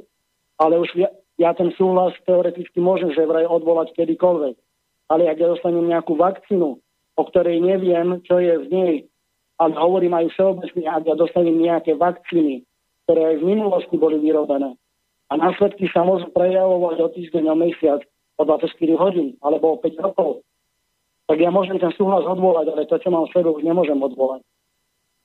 No, já, jsem, já jsem rád jenom, teď už jsem teda pochopil vlastně, na co narážíte, ale jenom, pane Josefe, jenom abych to vysvětlil, to, když se budeme bavit o informovaném souhlasu a norimberském procesu, tak to neříkal nikdo z našich hostů, ale to byl jeden z e-mailů a dotazů našich posluchačů, respektive posluchače Romana konkrétně, takže já jsem pouze četl to, co on napsal jako otázku. Hej. No, ale ja to, ja to zhrnem ešte takto. Ja si myslím, že hoci kto, hoci kedy, keď rozpráva v nejakej relácie, tým pádom aj vy, mali by ste veľmi vážiť slova, e, ako sa vyjadrujete, pretože počúva vás stovky alebo tisíce ľudí a momentálne v tejto situácii, kde prichádzajú každé nové rozhodnutia, nikto nevie, že a nakoľko ovlivňa aj vaše, vaše vyjadrenia iných ľudí. A keď pôjdem úplne do gro problému, nemali by, nemali by sa vôbec pripustiť také niečo, že príde človek o slobodu len preto, alebo o slobodu, alebo že, že, že povie, pripustí si, nechám sa zaočkovať, lebo v domnení, že mi uvoľňa viac slobody. Proste ľudia by nemali na to také niečo pristúpiť. Rozumieme sa? Jo, ro- asi rozumíme. Súhlasiť, keď neviem, aké budem mať následky. Nebudem sa k ničomu vyjadrovať. Ak príde nejaká otázka vo vašej relácii, v iných reláciách a nikto nemá podložené fakty alebo informácie, tak poviem, e, viete čo, nedokážem k tomu vyjadriť, pretože nemám na to data, nemám na to informácie, e, neviem, ako sa to môže vyvinúť o 24 hodín. A nech už tí, tí vládni predstaviteľa, európsky predstaviteľi, oni budú si vymýšľať nejaké hlúposti. Ale my ako obyčajní ľudia, alebo ľudia, povedzme, ktorí sa teraz búria, my, a my sme si nemali pripustiť to, že ja budem súhlasiť s tým, aby som mohol ísť na práce, že sa nechám zaočkovať, že ja budem mať nejaký QR kód, že ja, hej, pretože tým pádom dávame priestor a šancu tým, ktorí takéto sprostosti s prepačením vymýšľajú, aby to presadili. Dobře, tak já děkuji za názor a určitě se zeptám na to i našich hostů, co si o tom myslí, jo? Áno, a myslím, že to je celoplošne, hej akomkoľvek okay. názore sa nemalo vyjadrovať. Dobre, počujem. Dobře, děkuji za zavolání. A tak, pánové, co si myslíte? Co byste odpověděli posluchači Marty? No, Počkej, počkej, počkej, počkej, dobrý, tak. Teď jsme viděli takovou směsici, jako lehká demagogie, potom eh, zavedení cenzury, bych to, z toho cítil, že bychom si měli jako dávat pozor na ústa. To teda s dovolením si dávat pozor na ústa nebudu. A může si o mě z těch tisíců nebo stovek lidí si můžou říct, hele, co to plácá ten blb a jsem s tím smířený, s tím, s tím do toho jdu, jako jo. Uh, vlastně, když mě jako dítěti píchali, proti, píchali tetanovku a očkovali mě proti neštovicům, tak jsem taky moc jako nevěděl a nemohl jsem si o tom rozhodnout a jsem očkovaný a nikdy jsem neměl neš, neštovice ani tetanus. A navíc, To, že já osobně se nechám patrně očkovat, je moje svobodné rozhodnutí. A kdyby o mě chtěl mít někdo jakýkoliv, jakýkoliv přehled, tak já mám ičo, já mám mobilní telefon, já mám e-mail, já jsem na sociální síti. O mě by jakákoliv instituce během několika minut věděla úplně všechno. Takže tohle už mě vážně nezabije. Jo, asi takhle. Ale na co bych kladl důraz? Já sám za sebe, tady jak jsem jako za soukromou osobu, si budu s dovolením říkat, co chci, jak chci a vy s tím můžete souhlasit, nesouhlasit a jak řekl náš velikán Jana Zimmerman, to je tak všechno, co s tím můžete dělat. Tím, by, tím je to pro mě vyřešený. A já s tím můžu dělat to, že už tě nepozvu, když tak. Nebo tak, nebo mě vyhodí. nebo poprvé se mě od někaď vyhodili. Nezva. Tak to je Jsem samozřejmě jenom s velkým smajlíkem, kdybych mohl psát. Tak eh, o to, odpověď posluchači. No, to je jako hrozně, hrozně jako nadlouho. Tak proto jsou třetí fáze klinické studie, kde se no, těch vakcín 30 tisíc lidí očkuje a sleduje se ty reakce. E, je, trvá to několik měsíců, to sledování těch lidí, takže jestli se tady můžeme bavit o nějakých nejistotách, co to udělá v budoucnu, tak určitě ne jako v řádu týdnů a měsíců. O to jsou ty klinické studie z několika desítek tisíc lidí, kteří mimochodem v Rusku s jejich sputníkem právě přeskočili tuhle třetí fázi. To je jedna věc. Tady jde úplně o celkově nějakou důvěru. E, byl i dotaz posluchače, jako kde, co víme, co je v té vakcíně. A kdo z laické veřejnosti, nebo kdo teď jako se ptají, co je v té vakcíně, kdy se ptal, co je v nějaké jiné vakcíně na, já nevím, zarděnky tetanus, eh, nebo pardon, zarděnky asi spalničky, eh, co je v lécích, co je v jakýchkoliv lécích, které užívají, eh, když mají, já nevím, chřipku nebo nějakou jinou nemoc, vědí, co je v těch lécích, berou ty léky, to znamená, že vůbec žádné léky neberou, v životě neměli žádnou pilulku, prášek ani vitamín, protože nevědí, co v tom je. Je spousta vědeckých časopisů, samozřejmě většina teda v angličtině, tak jestli kdo má takový obavy, zájem, že neví, co je v té vakcíně, může číst vědecké časopisy, kde jistě už o tom články jsou.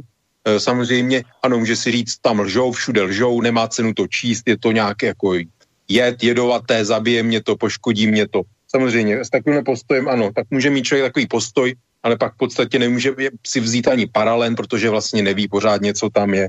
Takže prostě s tímhle postojem je to, um, to je prostě, buď se člověk smíří s tím, že, nebo respektive si řekne, ano, ne, jako nikdo nemá důvod mě nějak zdravotně poškodit, zabít a bude, bude prostě tomu věřit, nebo jestli za každou cenu teda uh, nechce to věřit, jak to věřit nebude, může samozřejmě se pídit po nějakých informacích, existují prostě vědecké časopisy, lékařské, chemické a tak dále, kde samozřejmě e, o těch vakcínách jsou články. Ano, jsou v Americe teď velký skandál, už přesně no, jak se ten lék jmenuje, e, je kolem toho, myslím, že Purdue Pharma, že se jmenuje ta společnost, nebo nějak takhle, e, která má veliký, veliký problém s nějakými účinky u léků vedlejšími, takže samozřejmě takové věci se dějí ale právě co se týče Evropské unie, tak eh, Evropská unie jako agentura má daleko nejpřísnější schvalování léku na rozdíl od eh, jiných zemí i třeba Spojených států. Takže lidi, kteří prostě nemají rádi Unii, dobře mají na to právo, ale zrovna Evropská unie vůbec dbá, dbá na, v, tom, v tomhle tom na daleko nej, jako má nejpřísnější požadavky, vůbec i rejstřík různých chemických látek a tak dále, prostě, které jinde ve světě můžou být používány v Evropě, prostě jsou daleko nejpřísnější pravidla pro to. Takže prostě kdo, kdo má problém, jakože neví, co v tom je, ne, má k tomu nedůvěru, tak v podstatě ze stejného principu nemůže užívat jakoby žádné léky nebo jiné vakcíny. Pak eh, to je moje odpověď tady k tomu. Nevím, jestli ještě bude dál číst, eh, Intivo budeš číst jako další teda ten příspěvek. Jo, teď se na ně právě chystám, takže pokud tohle stačí k odpovědi, tak uh, jdeme na to. Stačí. Tak uh, pak je tady vlastně uh, otázka e-mailová, zase vrátíme tady k e-mailům od Michala. Uh, proč ten host váš staví proti sobě očkování a konspirační teorie? Očkování rozhodně není jediná cesta z covidu, ona to není asi cesta vůbec, ale já akceptuji tento postoj, ačkoliv je podle mě hloupý, ale proč váš host degraduje postoj můj? Myslíte si, že máte patent uh, být arrogantní? Podle takové této vaší teorie existují dvě skupiny lidí, idioti a konspirátoři, ale toto je váš postoj. Vy zavádíte tento typ v úzovkách diskuze. Když se někdo zeptá, co všechno je ve vakcíně, tak ho hned degradujete, že je proti očkování.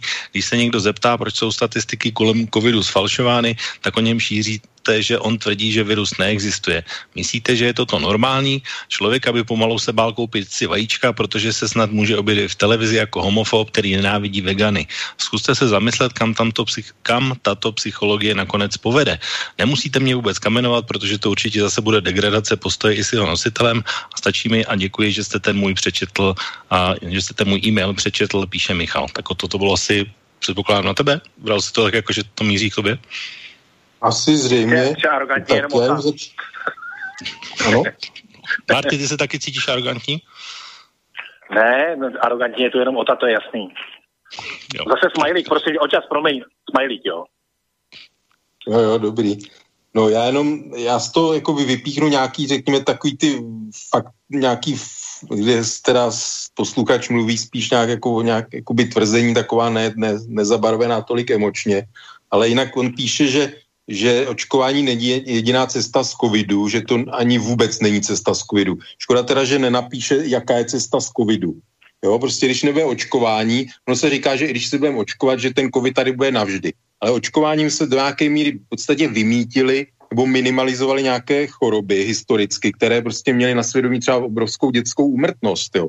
Takže hm, prostě ten covid respektive to očkování podle mě, a nejenom mě, já nejsem jakoby lékař vědec, ale jsou to samozřejmě uh, jakoby to, co člověk od různých jako skutečně kapacit oboru, jako informací a občas jsou lékaři nebo uh, lidi, kteří samozřejmě mají nějakou erudici a mají jakoby jiné názory určité, ale to, že očkování je určitě ta nejúčinnější možnost, jak uh, ten se s tím covidem vypořádat, uh, tak myslím, že na tom jakoby asi nepanují nějaký rozpory.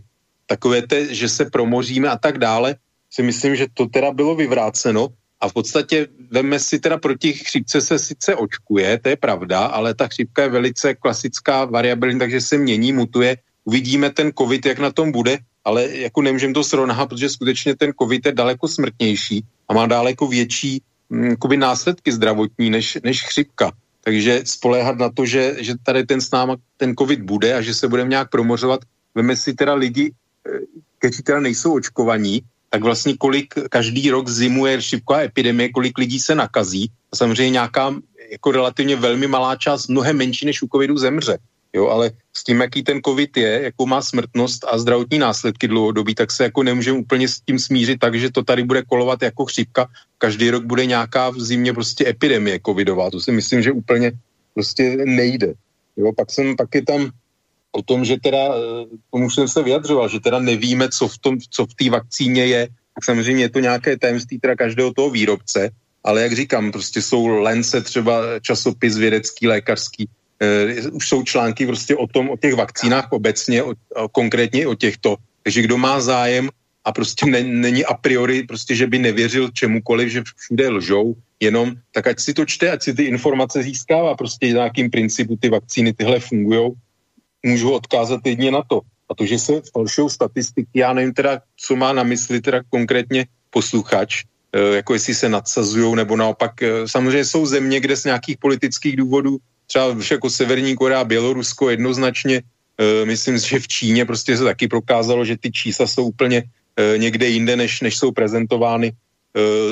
V Americe byly, byly snahy, v Americe přišla vlastně, myslím, že floridská hlavní Eh, hygienička nebo epidemioložka byla vyhozená kvůli tomu, že bránila, aby se falšovaly čísla na Floridě, eh, takže vlastně guvernér floridský jako ji vyhodil, eh, a takže ona píše blogy a tak dále, protestuje proti tomu, tak samozřejmě jsou prostě pokusy některých zemí, který ten covid zlehčují, jejich vlády nebo nějaký představitele, tak samozřejmě, že ty, že ty statistiky falšují směrem dolů tak ano, existuje to, když se obávám, že možná posluchač myslel, že se statistiky falšují směrem nahoru asi, takže se přehánějí ty čísla, nadsazují, nevím, kde k tomu, jako na základě čemu eh, k tomu došel.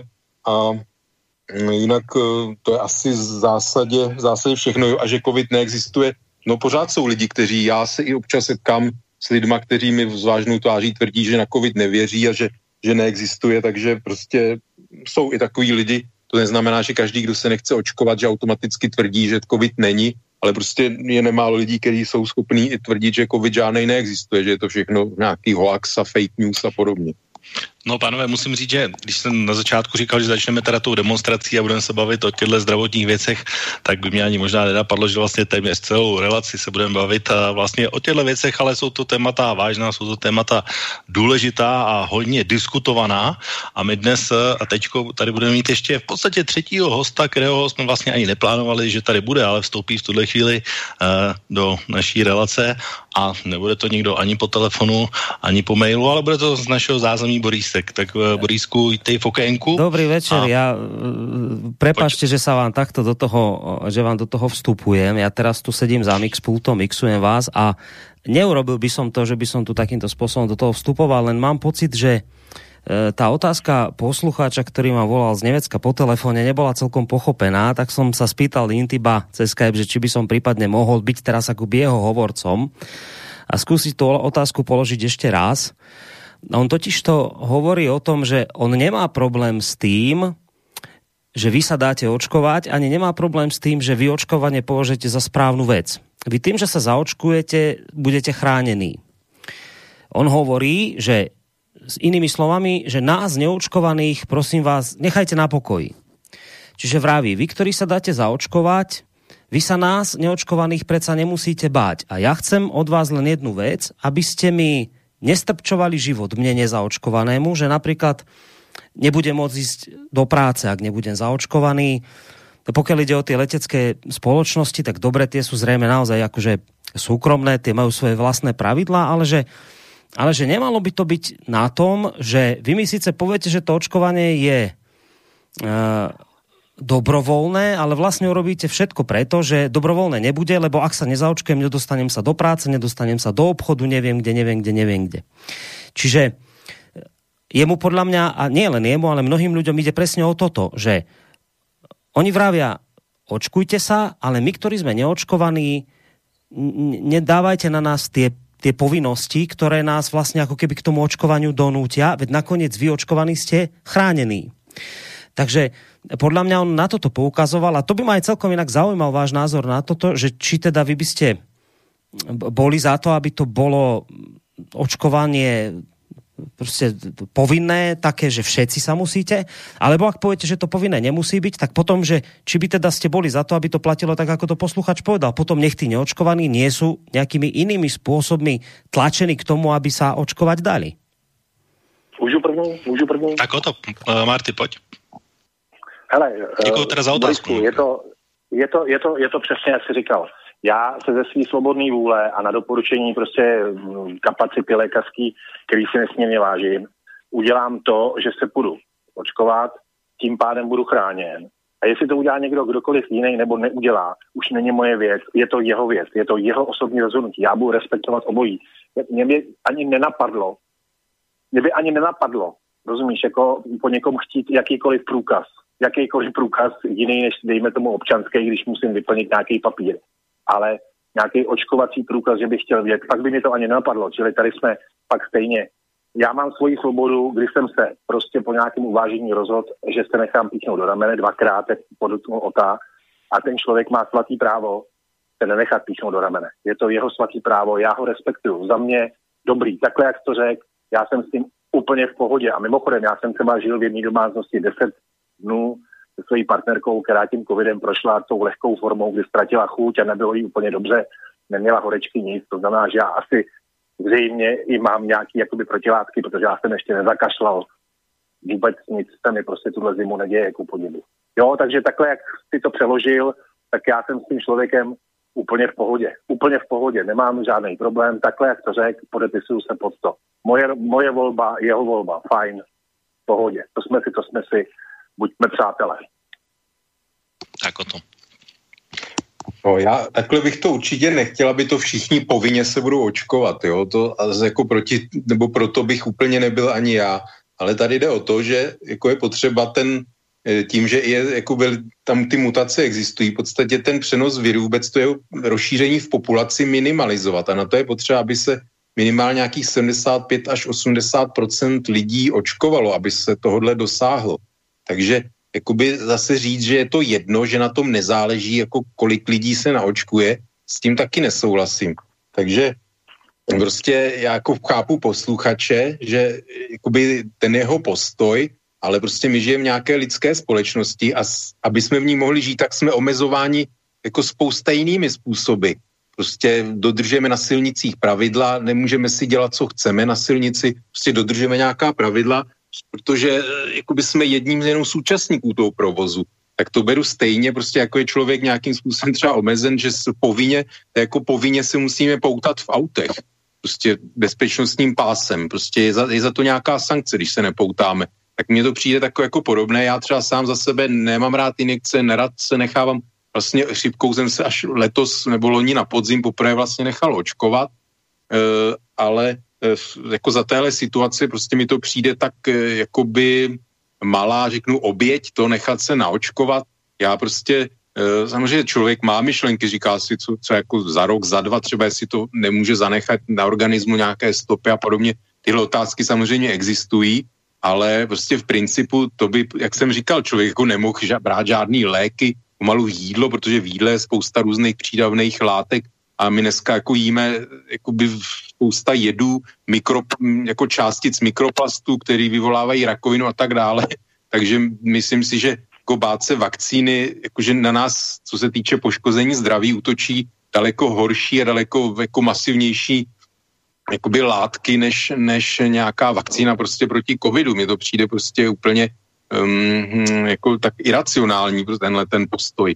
Takže tady jde prostě v principu o to, aby se co nejvíc lidí očkovalo, pak je co největší šance, že ta, že ta nemoc eh, jakoby zmizí ten virus nebo bude ta, do, do takové míry potlačen, že prostě přestane být eh, jakoby tématem a ohrožením pro tu společnost. Víme, že prostě teď jsou různá hnutí proti očkování a kvůli tomu prostě klesá proočkovanost populace a vracejí se nějaké jakoby dávno už nebo vymizelé choroby, které reálně v té společnosti tu, tu, ty onemocnění nevyvolávaly, tak se nám vrací, prostě protože nějaký množství lidí, který se prostě nechce nechat očkovat na ty nemoci.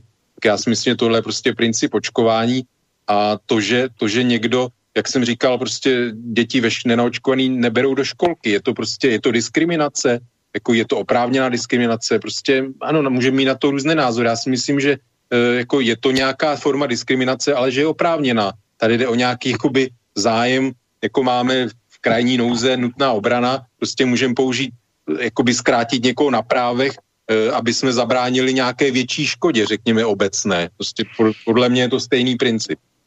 Tak eh, poslední telefonický dotaz eh, do dnešního okénka. Pokud nás posluchač slyší, tak dobrý večer. Dobrý večer, Petr Skošic. Já večer. na to zareag- zareagujem na to, kto si, si z vašich hostí povedal, že s jeho názorom sa dá nesúhlasiť, dá sa o ňom diskutovať, ale to je asi tak všetko.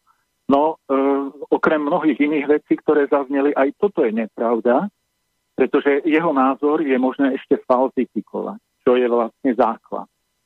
E, je tam aj tá, aj tá tretia možnosť a tá je najúčinnejšia. Hej? Takže, no ale pozor, to je vlastne také psychologické podprahové paralizovanie oponenta, hej? keď e, sa niečo také povie. Celá tá diskusia je je trošku akože dosť náročná, povedal by som. Uh, je to také veľmi propagandistické, ako keby som počúval mass media. Doslova, poviem vám, ja som predal televízor v roku 1999, 21 rokov a nikdy som to neolusoval. Mám veľ, vďaka tomu mám vysokú mieru citlivosti na takéto podprahové, propagandistické, salámové formulácie, a tých je dneska strašne veľa v tejto relácii, to vám poviem. Príklad, e, nikto nečíta, ale je veľmi veľa ľudí, ktorí čítajú. Čítajú si zloženie potravín, ktoré kupujú. Keď tam objavia niečo, čo nemajú radi, tak to jednoducho vyradia. Sú ľudia, ktorí si čítajú príbalové letáčiky k, k čomukoľvek, hej, aj k jednoduchým tabletkám. Sú ľudia, ktorí sa poradia so známym lekárnikom, a tak ďalej. Čiže vlastne ako zase tak podprahovo podsúvať, že jednoducho ľudia sú stádo, e, nie je pravda. Ale deje sa to v tejto vašej relácii, že to takto e, podávate. A teraz zase podprahovo a manipulatívne stierajú zásadné hranice. Pretože keď ja si zapnem bezpečnostné pásy, chránim v prvom rade seba. Na najvyš, ak sedím vzadu, chránim aj toho, čo sedí predo mnou. Ale nesiaha to do integrity môjho organizmu. Aby úplne s ľahkosťou prejdete z jednej oblasti pravidlá, ktoré nesiahajú do telesnej integrity ľudí a okamžite prejdete, ako keby to bola tá istá oblasť, do úplne surového, nazvem to faši, e, medicínsky fašizmus, keď sa s ľuďmi začína na, zaobchádzať ako s dobytkom. Ale ja nie som niekoho morča, mačka, aby ma poslal na vivisekciu, ani dobytok v jeho stajni, aby mi nasadil nejakú vakcínu, ktorú ja chcem, alebo nechcem. Takže ako treba veľmi rozlišovať tieto vôbec nie jemné nuancy. A pokiaľ ide o to, že sme boli očkovaní všetci kedysi, tak e, opäť je to miešanie pojmov, pretože byť zaočkovaný, kde si v socialistickom tábore, keď ešte tomu režimu išlo, ten režim mal tých ľudí za potenciál. On vlastne na tých ľuďoch stával svetlú budúcnosť. Komunistickú. Tu nejde o ideológiu, ale je jasné, že komunistický režim tých ľudí potreboval. Potreboval ich zdravých, vzdelaných, vyvinutých, lebo išiel budovať komunizmus. Teraz ubehlo 40-50 rokov, odkedy ste aj vy, väčšinou boli očkovaní ešte za starého režimu a teraz nám sem chodia vakcíny od firiem, ktoré sú podporované ľuďmi ako Bill Gates, ktorý má veľké škandály v Afrike, keď jeho vakcíny spôsobujú neplodnosť. Od ľudí, alebo vakcíny e, ospevované ľuďmi ako je Bill Gates, ktorý hovorí, že na svete by stačila desatina populácie. To sú veci nahraté na videách.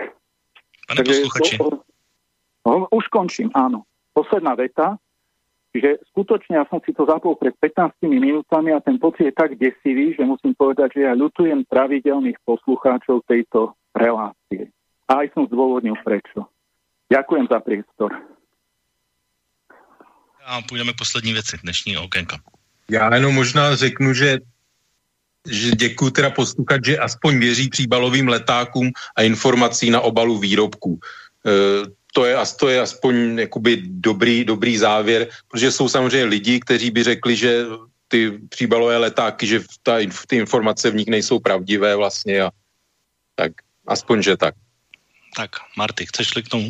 Já zase poděkuji tomu posluchači eh, za tu integritu mýho těla, protože já jsem v tomhle hrozný švindlíř a přiznám se, že se v autě nepoutám, protože si říkám, budu jezdit tak, abych ten pás nepotřeboval. A je mi ten pás fyzicky nepříjemný, víš, takže a mám pocit ale, že ta výtka nesměrovala úplně ke mně, takže, takže samozřejmě tenhle ten názor měl zaznít, zazněl a za něj poděkujeme, že jo, tak to jako. Pořádku. Mám to chtěl říct. Okay, já jsem tak bál, bylo... že dneska nezazní, ano, já jsem se jenom bál, že dneska nezazní jméno Bill Gates. Zaznělo, já jsem úplně spokojený. Tak já, já sam, samozřejmě okénko bylo vždycky na, na střetem názoru a doufám, že i dnešní relace to celkem přesně ukázala. Nicméně musím tady říct ještě jednu důležitou věc, kterou doteď eh, nikdo z posluchačů ani náhodou netuší eh, a musím to tedy říct dnes, eh, protože blíží se tedy ke konci okénko s číslem pořadovým 99, které takto aspoň pro současného stavu, který je teď, tak bude předposlední relací, jak já říkám, v první sérii, neboli někdo má stovku jako příležitost k oslavě nebo příležitost k bilancování a okénko s pořadovým číslem 100, které tady bude za dva týdny, tak bude na nějakou dobu relací poslední. Z mého hlediska byly to čtyři dlouhé roky. Za tu dobu se hodně věcí změnilo, hodně věcí se posunulo a zcela určitě ani teď není lehká doba pro nikoho. A to samozřejmě se netýká nejenom posluchačů, netýká se to jenom Martyho, netýká se to jenom Oty nebo kohokoliv, ale týká se to i mě. Zkrátka čtyři roky neustálého sledování médií byly velmi náročné a velmi vyčerpávající. A já se v v klasickém a normálním životě zase tak snadno nevzdávám, ale jsou věci prostě zkrátka, na které i já jsem krátký. A konkrétně mě a v mojí rodině se během vánočních svátků stalo něco, co bylo takovým finálním signálem z hůry, který přišel. A ani, ačkoliv jsem to nemohl ani nějak ovlivnit, ani s tím v danou chvíli zas tak moc dělat, zkrátka není teď úplně nejlehčí období životní pro mě. A, takže zkrátka a, tenhle moment, kdy přišel o svátkách vánočních rozhodl, a, takže zkrátka teď i tak trošku, tak jak to fungovalo doteď, to dál fungovat prostě nemůže a myšlenky, aspoň moje, jsou trošku jinde. Takže já neříkám, že to je definitivně navždy poslední uh, relace okénko, ta příští tedy myšleno, ale uh, čas uh, pro minimálně nějakou pauzu přišel asi právě včas. A vy pánové tedy, myšleno teď mluvím na Otu a na Martyho, jste tu byli dva nejčastější hosty, musím říct, že mi bylo ctí vás tady vždycky pozvat, bylo vás mě ctí a zajímavé vždy poslouchat, ať jste sebou souhlasili nebo nesouhlasili a bylo to i v té dnešní relaci. Bylo mi ctí s vámi debatovat, les kdy s vámi nesouhlasit a také se s vámi přijít v mnoha případech, když jsem s vámi nesouhlasil, nebo posluchači s vámi nesouhlasili, vy třeba dneska. A chtěl bych vám tedy aspoň za sebe z tohoto místa v tomto čase poděkovat za to, že jste tady vlastně se mnou téměř celou část a celé ty čtyři roky byly. Takže děkuju chlapi. Bez vás dvou by to fakt nešlo. Díky a ještě jednou díky. A určitě se sluší prostor dát i vám prostor v tuhle chvíli k tomu, abyste nějak své účinkování, aspoň pro tuto chvíli v okénku, uzavřeli. Marty. Tak já děkuji všem, co nás vydrželi poslouchat, všem, co nám Eh, vynadali a mnohdy po právu. Všem, co s námi souhlasili, děkuju. Eh, děkuju tobě samozřejmě, Tybo, protože si nám vůbec tohle umožnil. Byla to opravdu cená zkušenost. A děkuju do kotelny, protože eh, bez toho pána, co teď sedí u mixu, by tahle ta šílenost vůbec patrně až tak nevznikla.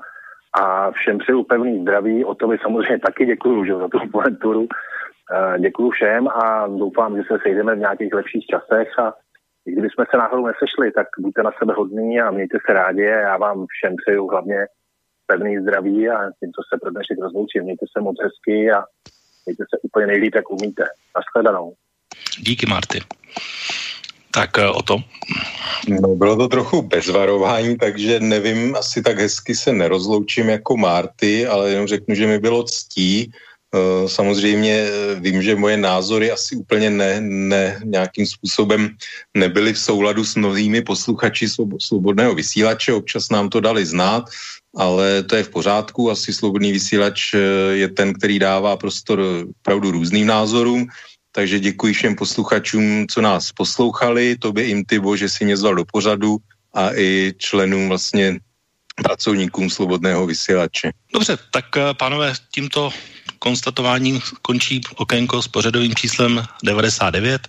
Poslední relace okénko tady bude za dva týdny. Opět budeme uh, mít možnost nějakým způsobem diskutovat, ačkoliv ta, eh, ta příští relace doufám, že bude trošku jiná, než byla ta současná, protože doufám, že hosty tady budou právě dva duchovní otcové, kteří zapříčinili to, že relace Okénko tady skutečně celé čtyři roky byla, ale uvidíme, jak se vše semele a dopadne. Každopádně, vážení posluchači, chtěl bych i vám poděkovat eh, za přízeň, kterou jste věnovali i dnešní relaci Okénko a za dva týdny tady skutečně tady ještě Okénko eh, bude, takže se budu těšit, že se opět eh, setkáme a budeme moct takhle otevřeně diskutovat, tak jak jsme diskutovali celé čtyři roky a i dneska. Přeji vám přímý zbytek pátečního večera, víkendu a za dva týdny naslyšenou. Táto relácia vznikla za podpory dobrovoľných príspevkov našich poslucháčov. I ty sa k ním môžeš pridať. Viac informácií nájdeš na www.slobodnyvysielac.sk Ďakujeme.